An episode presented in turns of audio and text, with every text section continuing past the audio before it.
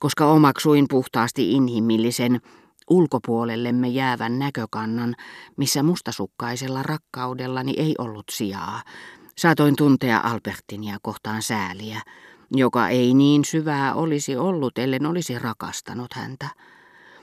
Tulee muuten kysyneeksi, kannattaako tässä rytmikkäässä heilahtelussa rakkauden tunnustusten ja riitojen välillä varmin, vaarallisin, tehokkain tapa solmia jatkuvilla, vastakkaisilla liikkeillä solmu, joka pitävästi sitoo meidät toiseen ihmiseen. Kaksitahtisen rytmin toisessa eli vetäytymisvaiheessa alleviivata inhimillisiä säälintunteita rakkauden vastakohtana, vaikka niillä tiedottomasti voi sama alkusyy ollakin ja ainakin samat seuraukset. Myöhemmin kun muistelee, mitä kaikkea on jonkun naisen hyväksi tehnyt, tulee usein siihen tulokseen, että teot, jotka on synnyttänyt halu osoittaa rakkauttaan, tulla rakastetuksi, valloittaa, tuskin vievät sen enemmän tilaa kuin ne, jotka on aiheuttanut inhimillinen tarve hyvittää rikkomuksensa rakastettua kohtaan, puhtaasti siveellisistä syistä, aivan kuin ei rakastaisikaan tätä. Mutta mitä minä oikein olen tehnyt, kysyi Albertin. Ovelle koputettiin, se oli hissipoika. Albertinin täti oli hotellin ohi ajaessaan pysähtynyt kaiken varalta kysyäkseen, oliko tyttö siellä ja viedäkseen hänet kotiin. Albertin pyysi sanomaan, ettei voinut tulla. Syökö toiset vaan keskenään. Hän ei tiennyt, mihin aikaan pääsisi tulemaan.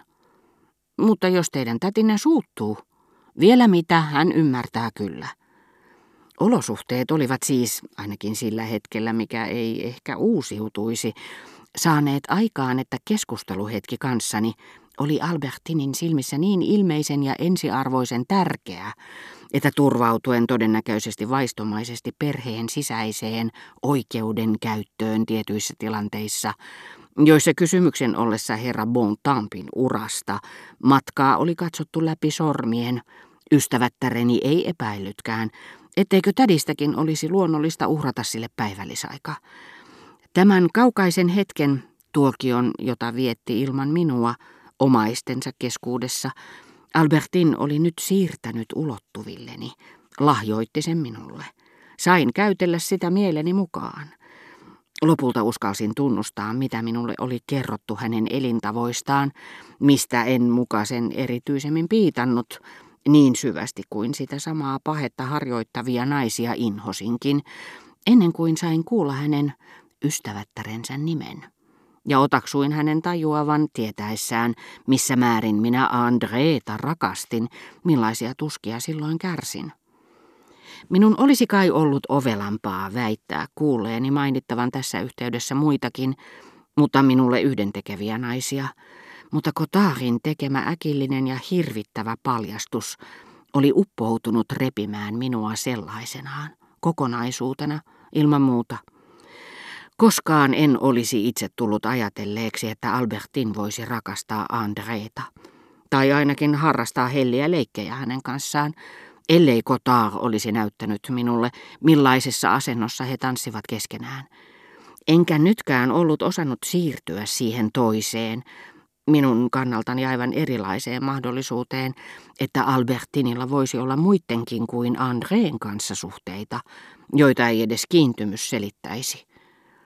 Ennen kuin vannoi minulle viattomuuttaan, Albertin vihastui ja pahoitti mielensä niin kuin kuka tahansa, saadessaan kuulla itsestään puhutun tällä tavalla.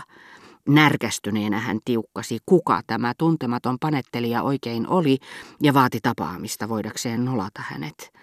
Mutta hän vakuutti, että minulle hän ei ainakaan ollut vihainen – jos se olisi totta, olisin tunnustanut sen teille, mutta kaikki tämmöinen inhottaa meitä molempia, Andreita ja minua. Kyllä me jo tähän ikään mennessä olemme ehtineet tavata lyhyttukkaisia, miesmäisiä naisia, sellaisia kuin te tarkoitatte, eikä mikään niin kuohuta meitä.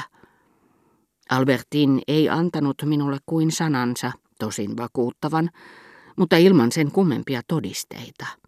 Mutta sepä minua juuri parhaiten rauhoittikin, mustasukkaisuus kun kuuluu niiden sairaaloisten epäilysten ryhmään, joissa vannotun valan voimallisuus auttaa enemmän kuin sen todennäköisyys. Rakkaushan nimenomaan tekee meistä samanaikaisesti epäluuloisempia ja herkkäuskoisempia. Se saa meidät suhtautumaan varauksellisemmin kuin kehen tahansa muuhun rakastamaamme naiseen, mutta myöskin uskomaan sokeammin hänen selityksiään. Täytyy rakastaa voidakseen kantaa huolta siitä, etteivät kaikki naiset ole kunniallisia, toisin sanoen tullakseen ajatelleeksi sitä, ja täytyy niin ikään rakastaa toivoakseen, että kunniallisiakin on, eli varmistautuakseen siitä. On inhimillistä etsiä tuskaa ja välittömästi vapautusta siitä. Ja väitteet, jotka siinä mahdollisesti onnistuvat, tuntuvat meistä helposti tosilta. Tehokasta unilääkettä ei tee mieli arvostella. Sitä paitsi rakastettumme, niin monitahoinen kuin hän ehkä onkin, edustaa silmissämme kahta oleellista persoonallisuutta, aina sen mukaan kohdistuvatko hänen tunteensa meihin vai jonnekin muualle.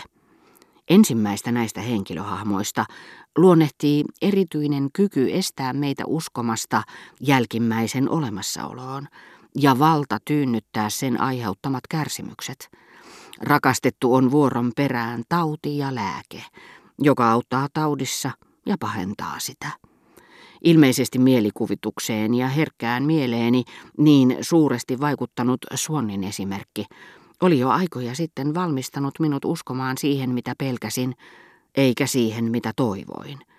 Niinpä Albertinin valoja seuraava suloinen helpotus joutuikin hetkeksi vaakalaudalle, koska muistin Odetten esimerkin. Mutta päättelin, että niin loogista kuin olikin ottaa huomioon myös pahin, ei ainoastaan silloin, kun Suonnin kärsimyksiä ymmärtääkseni olin yrittänyt asettua hänen asemaansa, vaan nytkin, kun kysymyksen ollessa itsestäni, etsin totuutta ikään kuin se olisi koskenut jotakuta toista.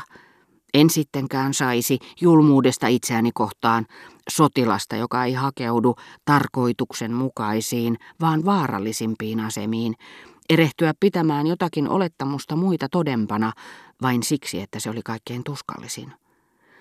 Olihan Albertinin ja Odetten välillä kurimus. Paremmanpuoleisen porvarisperheen tytär erosi toki kokotista, jonka oma äiti oli jo lapsena myynyt. Edellisen kunniasanaa ei voinut verrata toisen vakuutuksiin. Sitä paitsi Albertinilla ei ollut tarvetta valehdella minulle samoista syistä kuin Odettella Suonnille. Kaiken lisäksi Odette oli tälle tunnustanut sen, minkä Albertin oli juuri kieltänyt. Olisin siis syyllistynyt yhtä pahaan erheeseen kuin taipumus uskoa jotakin olettamusta vain siksi, että kärsii siitä vähemmän kuin muista. Ellen olisi pitänyt lukua näistä tosiasioista vastaavissa tilanteissa, vaan rakentanut uudelleen ystävättäreni todellisen elämän, yksinomaan sen mukaan, mitä olin saanut Odettesta kuulla.